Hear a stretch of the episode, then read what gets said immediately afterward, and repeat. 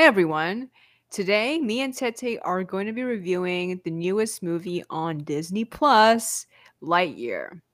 And, you know, this movie is really great, actually, because, yes, I already said it. It's great. You know, a lot of us were not expecting it to be good because of the press, but me and Tete were pleasantly surprised by it. We were. I am stunned.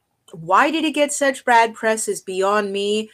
It's brilliant. It's one of the best movies I have seen. It made me feel you know what I mean? I have not had a good, great cinematic experience like that in a long time. In fact, in many moments, it kind of surpassed the uh, euphoria that I experienced with Batman this year, which is saying a Mhm. lot. Yeah, exactly. You know, I was you know, I actually thought it was better than Batman too. It's more streamlined. I mean, it can't really be compared because it's completely different and it was kind of for a different target audience in a way.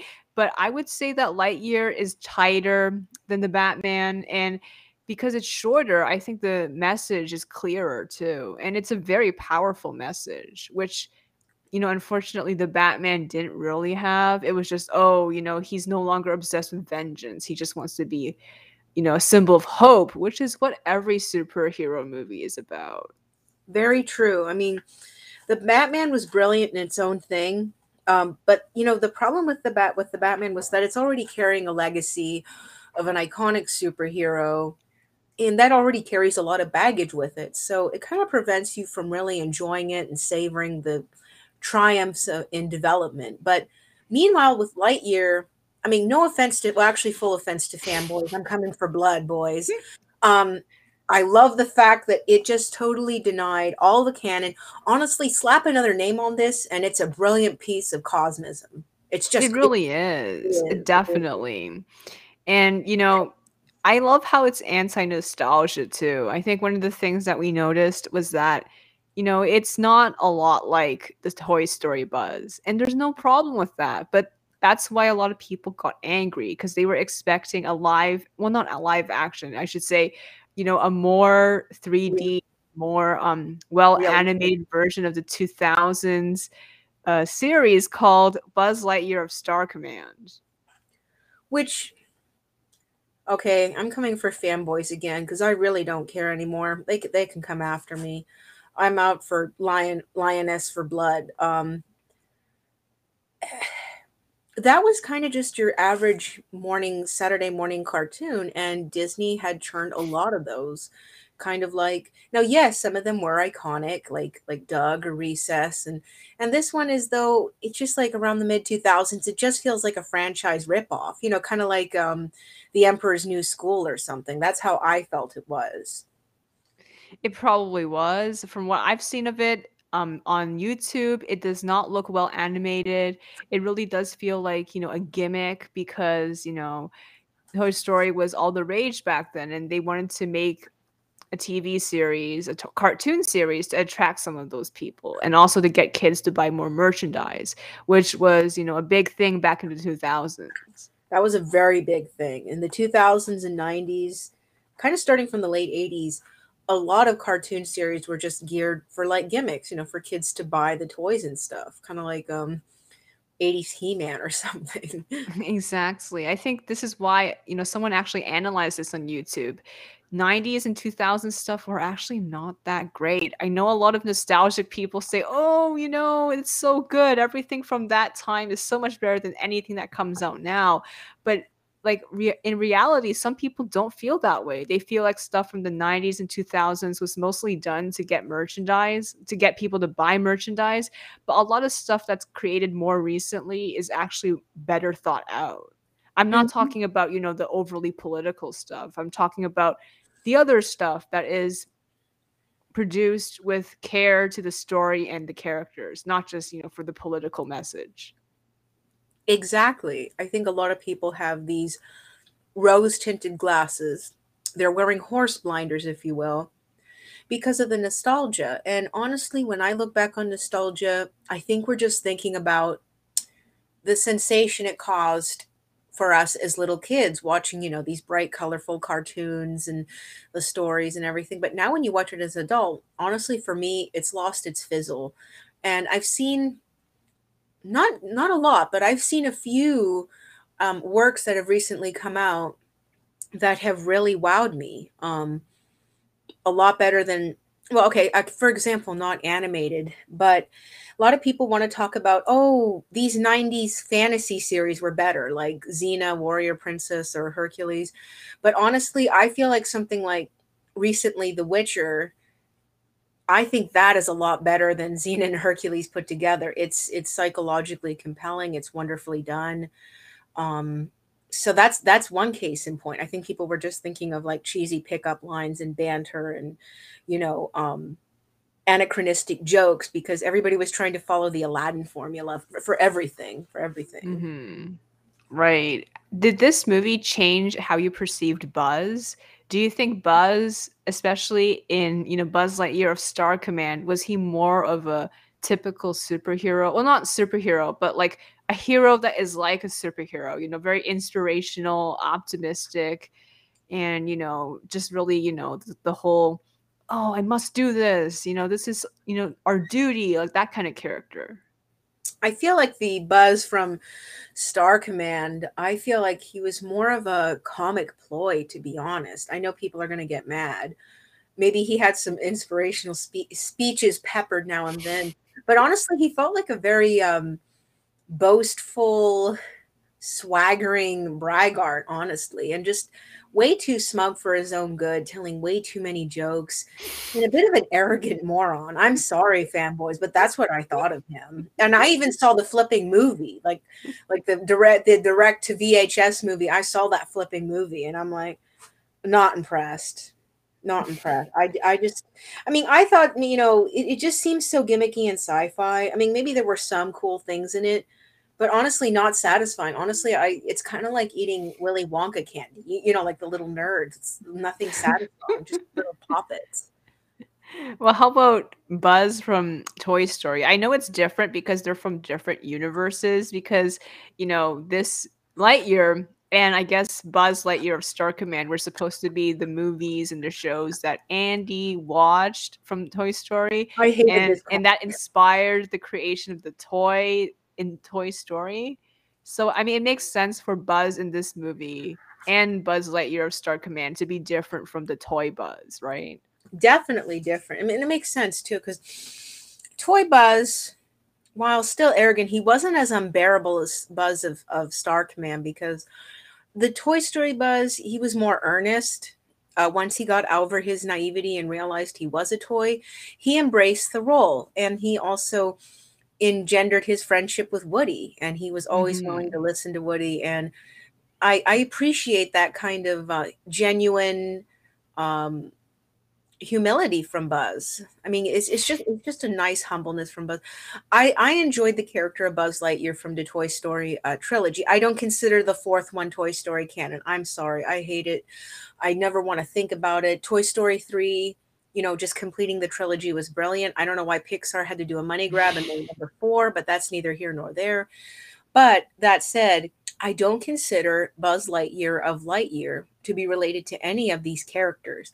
Maybe there are some idiosyncrasies from Toy Story Buzz that I see with Buzz, like some phrases or the way, you know, he likes to narrate things or you know the fact that he always wants to record everything that's about it other than that, this is a very full fledged, wonderfully drawn out male character. And in many ways, vastly, I, I hate to compare because it's like apples to oranges, but in many ways, more substantial and rewarding than the um, constant, you know, emo-ness from Pattinson's Bruce, which I know it's not a fair comparison, but we're talking about movies that really rattled us to our heart's core this year.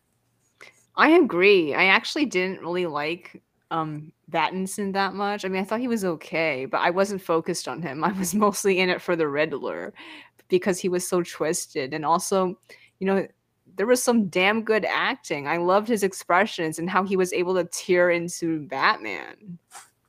I love that too. And also, I mean, I love Pattinson's Bruce, you know, no lie, but I loved all the other characters. I love Commissioner Gordon.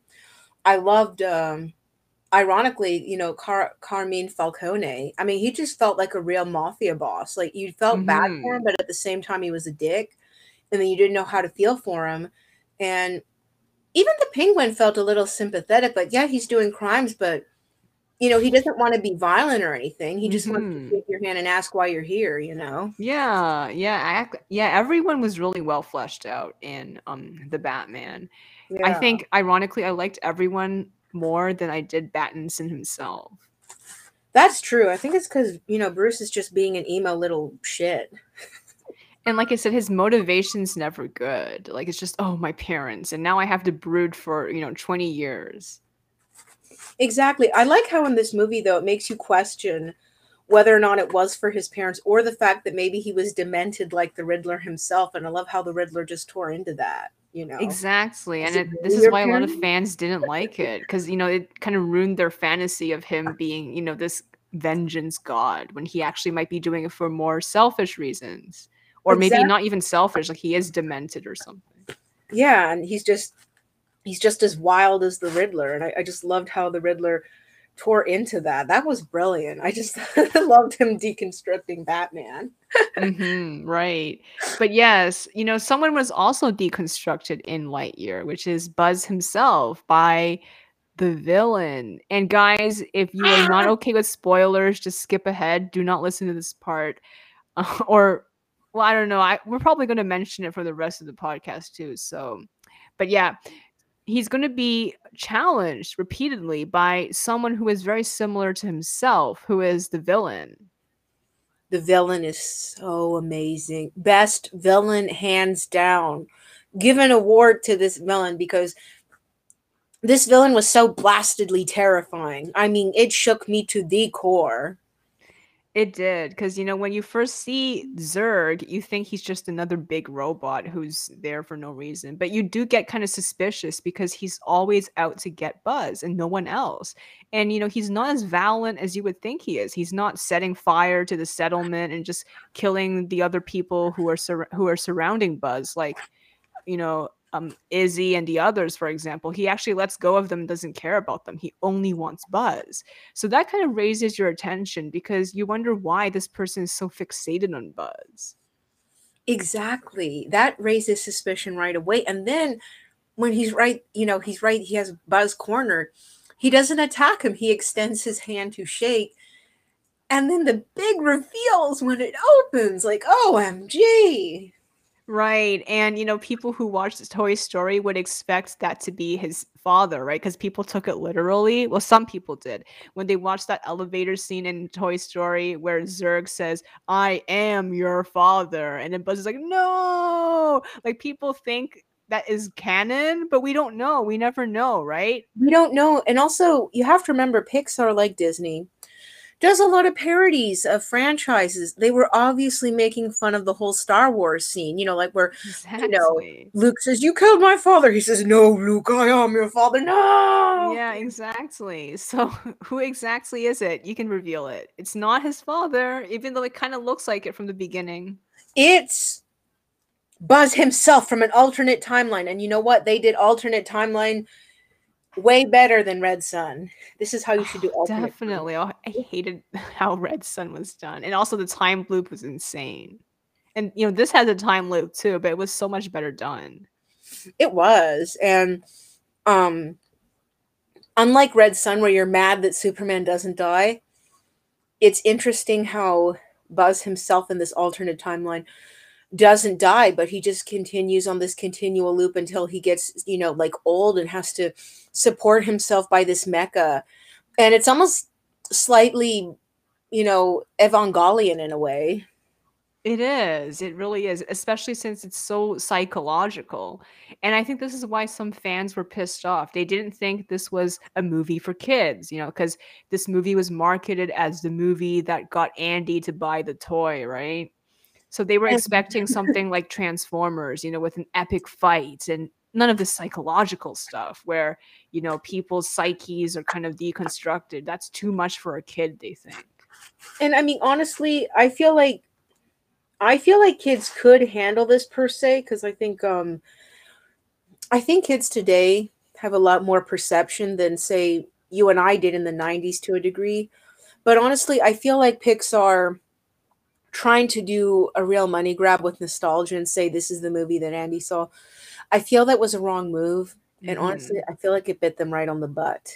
It really does. Yeah. When you try to appeal to nostalgists, it's going to be difficult because they have very narrow standards of what is acceptable. And if you kind of go off that, they, they're not going to like it because they have a very set idea of what they want to see, which is basically Buzz Lightyear of Star Command with updated graphics, right? Exactly. That's all they really wanted, um, which is sad because, you know, I think what impressed me the most about this story was how realistic it felt. Everybody felt human, fleshed out. No one is a comical ploy. Even a, even a very you know comical character like Mo, you feel sympathy for him because he's trying his best, but at the same time, he doesn't want to be a hero. Mm-hmm. He just wants mm-hmm. to find an easy job and just you know kind of uh, plug plug it away, Sam. You know. Exactly. Yeah. I mean, everyone is very well fleshed out and sympathetic and not, you know, a caricature, unlike a lot of these Saturday morning cartoons where everything just seems to be a joke. Everything is a joke in these Saturday morning cartoons. They might get like an emotional scene, but honestly, it's just emotional shorthand. And then you're laughing about it like a few seconds later with some stupid pun. Oh yeah. I mean, I I never watched those, but I did I I did do my research for this video. I did watch, you know, a couple of Buzz Lightyear Star Command clips to see what it's all about. And it's like you described. There's a lot of puns. And you know what? The animation looks so bad, honestly. It looks like something from 1991. I did not expect it to be 2000.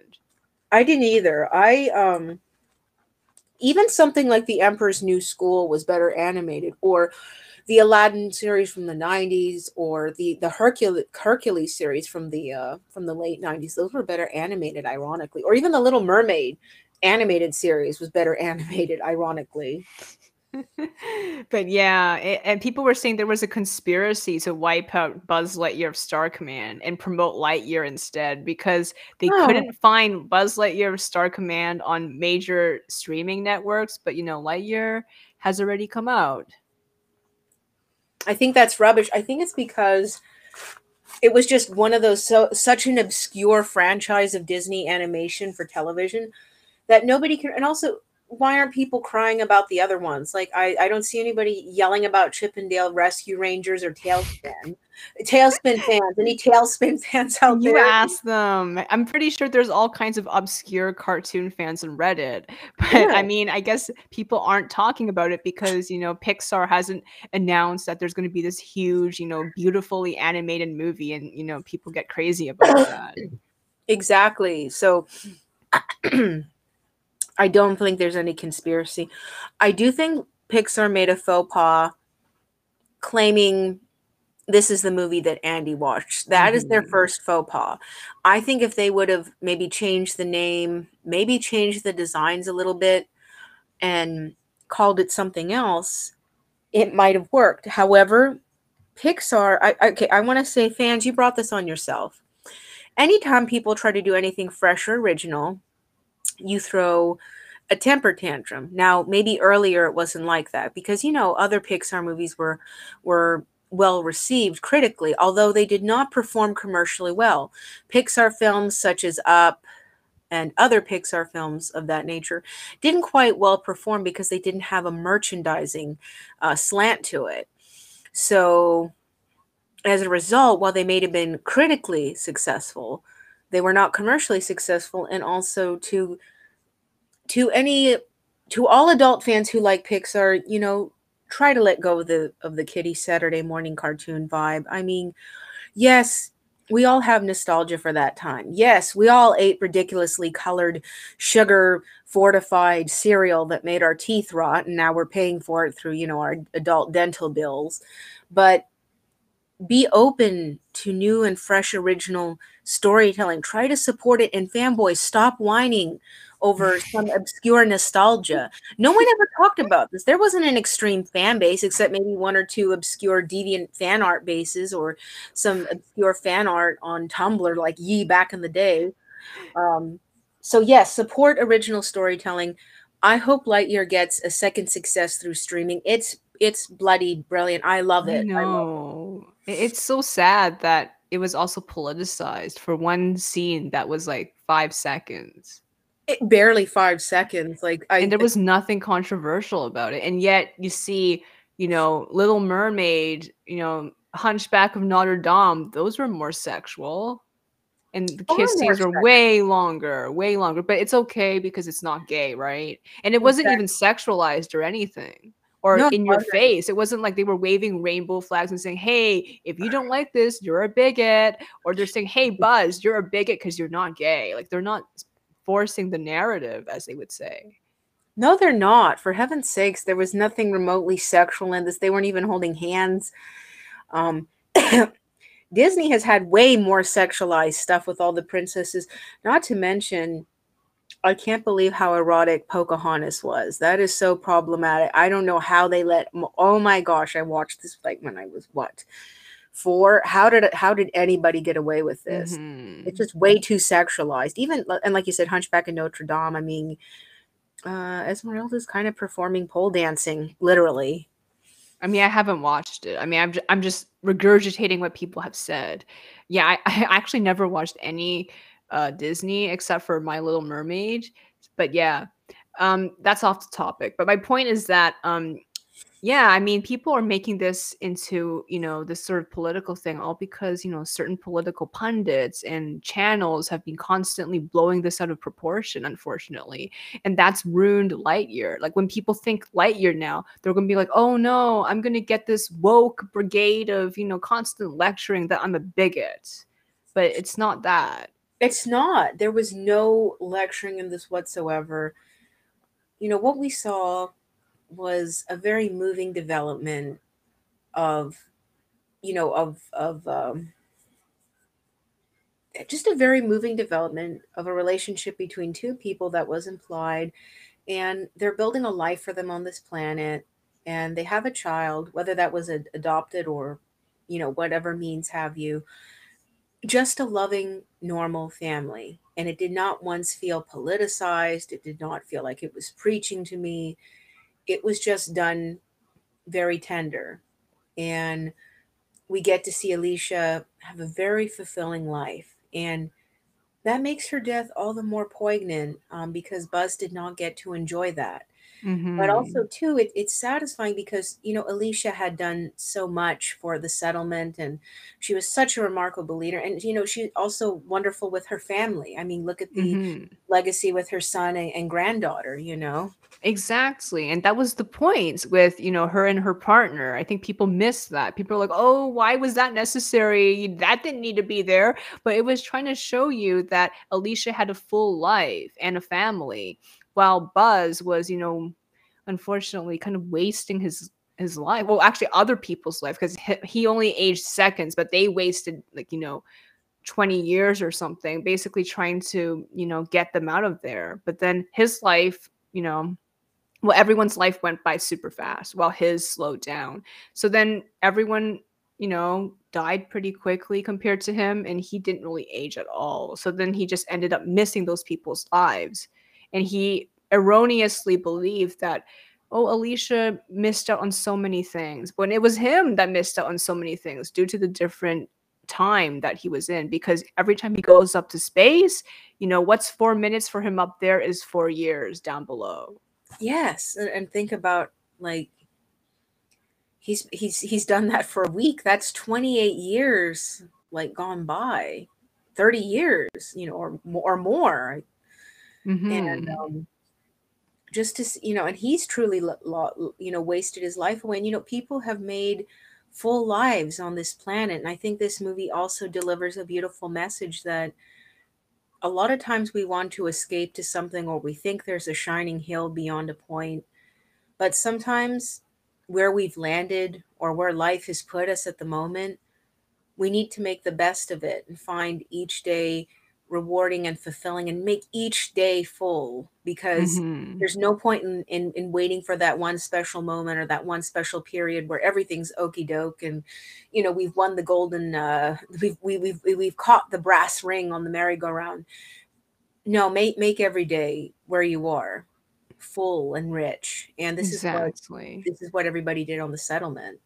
Exactly. And I think this is the real lesson of Lightyear, not, oh my God, another canned bullshit about, you know, a loner who finds the meaning of friendship. I mean, that's part of it, but that's not the main lesson. For me, the lesson was, like you said, you know, you know, stop dreaming about something that's out of reach and maybe just focus on now and realize that there's a lot of things that can be accomplished right in front of you. Exactly, exactly. And I think too the the importance of a person questioning erroneous beliefs that they held. Like for Mhm. example, in the beginning, Buzz is kind of arrogant and he's he can't stand rookies. He has no respect for them. Exactly. But at the end, he decides to have a team of rookies because they had they really proved their salt and worth because you know they they were they were given that opportunity to shine and show what they're made of and i i love too that you know he, he was even open to learning to work with you know artificial navigation because before he's like ah no screw that Mhm. but if he'd listened to the warnings to the machine in the first place we wouldn't have this problem you know Exactly. Right. I think it's like he kind of is more integrated with his surroundings too. Before, he was just so obsessed with his own subjectivity and his own beliefs and his own ideals. Exactly. I I loved how this made him question, you know, all of his subjectivity, which was kind of founded in fallacy and was erroneous, and he was willing to learn and look at things from a different perspective and apply these lessons. Um, not that he's compromising anything about himself, but he's learning to work with what's around him. And he discovers that there were good things hidden underneath the surface of many things he wanted to dismiss. Exactly. But yes, this was a beautiful movie. I really hope more people watch it on Disney Plus and hopefully if it comes out on other platforms as well. Please support it people. If you want substantial storytelling something beautiful and moving as well as suspense that keeps you on the edge of your seat. I was literally like crying and, and yelling in some of these scenes like i was five years old. Um you know just imagine a 30 year old grown woman yelling at a screen. Um then please for the love of everything substantial and aligned with the world please watch Lightyear. I I think it's it's definitely a movie I think that will shake you to your heart's core and it'll be one of those movies that maybe maybe it'll change you for the better. I I, I hope Mhm. everybody watches Lightyear.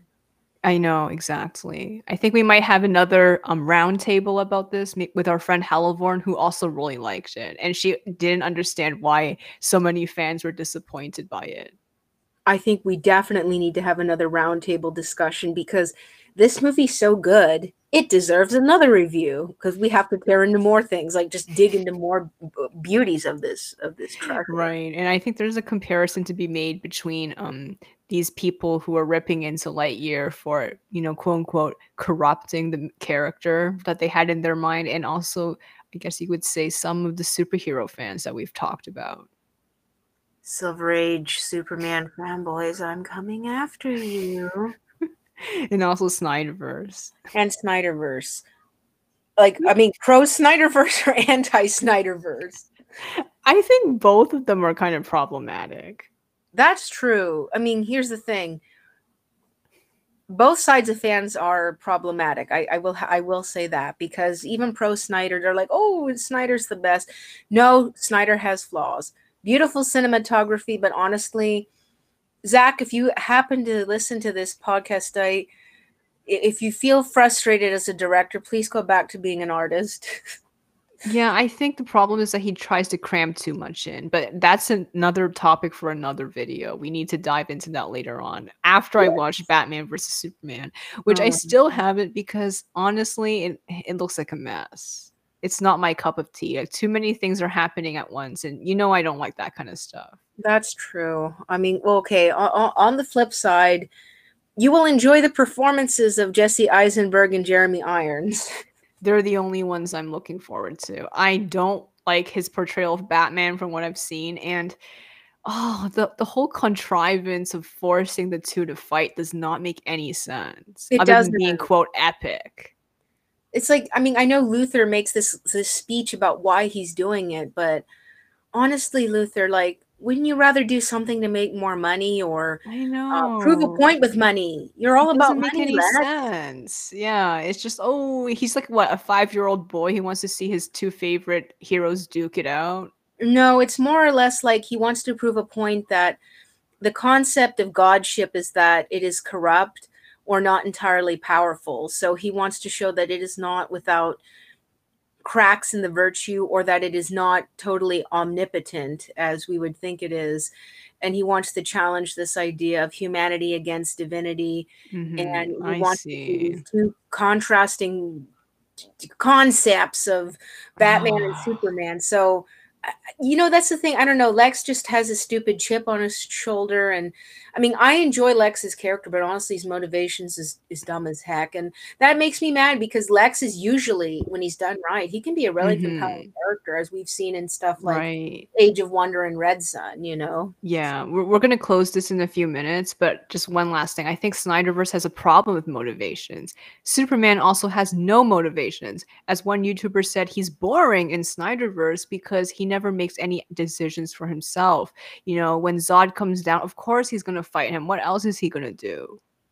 that's very true. That's that's the big flaw in Snyderverse. And you know what? Just to bring this back to dear old Buzz, everyone here has really great motivations because yes they are faced with impossible situations but they make voluntary choices people on the settlement choose to make full lives like they are not desperate to go back to earth because they've made a comfortable living on the settlement and they feel enriched and fulfilled and um you know even even like the new commander who takes after alisha he puts up this force field so they don't have to deal with all the bugs and vines, you know, just to make Mhm. everything a lot more comfortable and, and convenient and safe and um, good motivations for everyone. I mean, e- even Buzz's fallacial motivations, they're a lot more compelling because he feels responsible. He has that guilt that he trapped everybody on this inhospitable planet. And he's so desperate to get everybody back. Um, so he takes on the heavy mantle of, of being the loner hero you know like oh this is my fault so i have to do it myself he, so he's like atlas but then he realizes there was nobody to save in fact if anything people found more fulfilling lives on this planet than they would have back on earth Exactly. Thank you so much, Tete. I can't wait to talk more about this. i can't wait either thank you See you guys. Bye.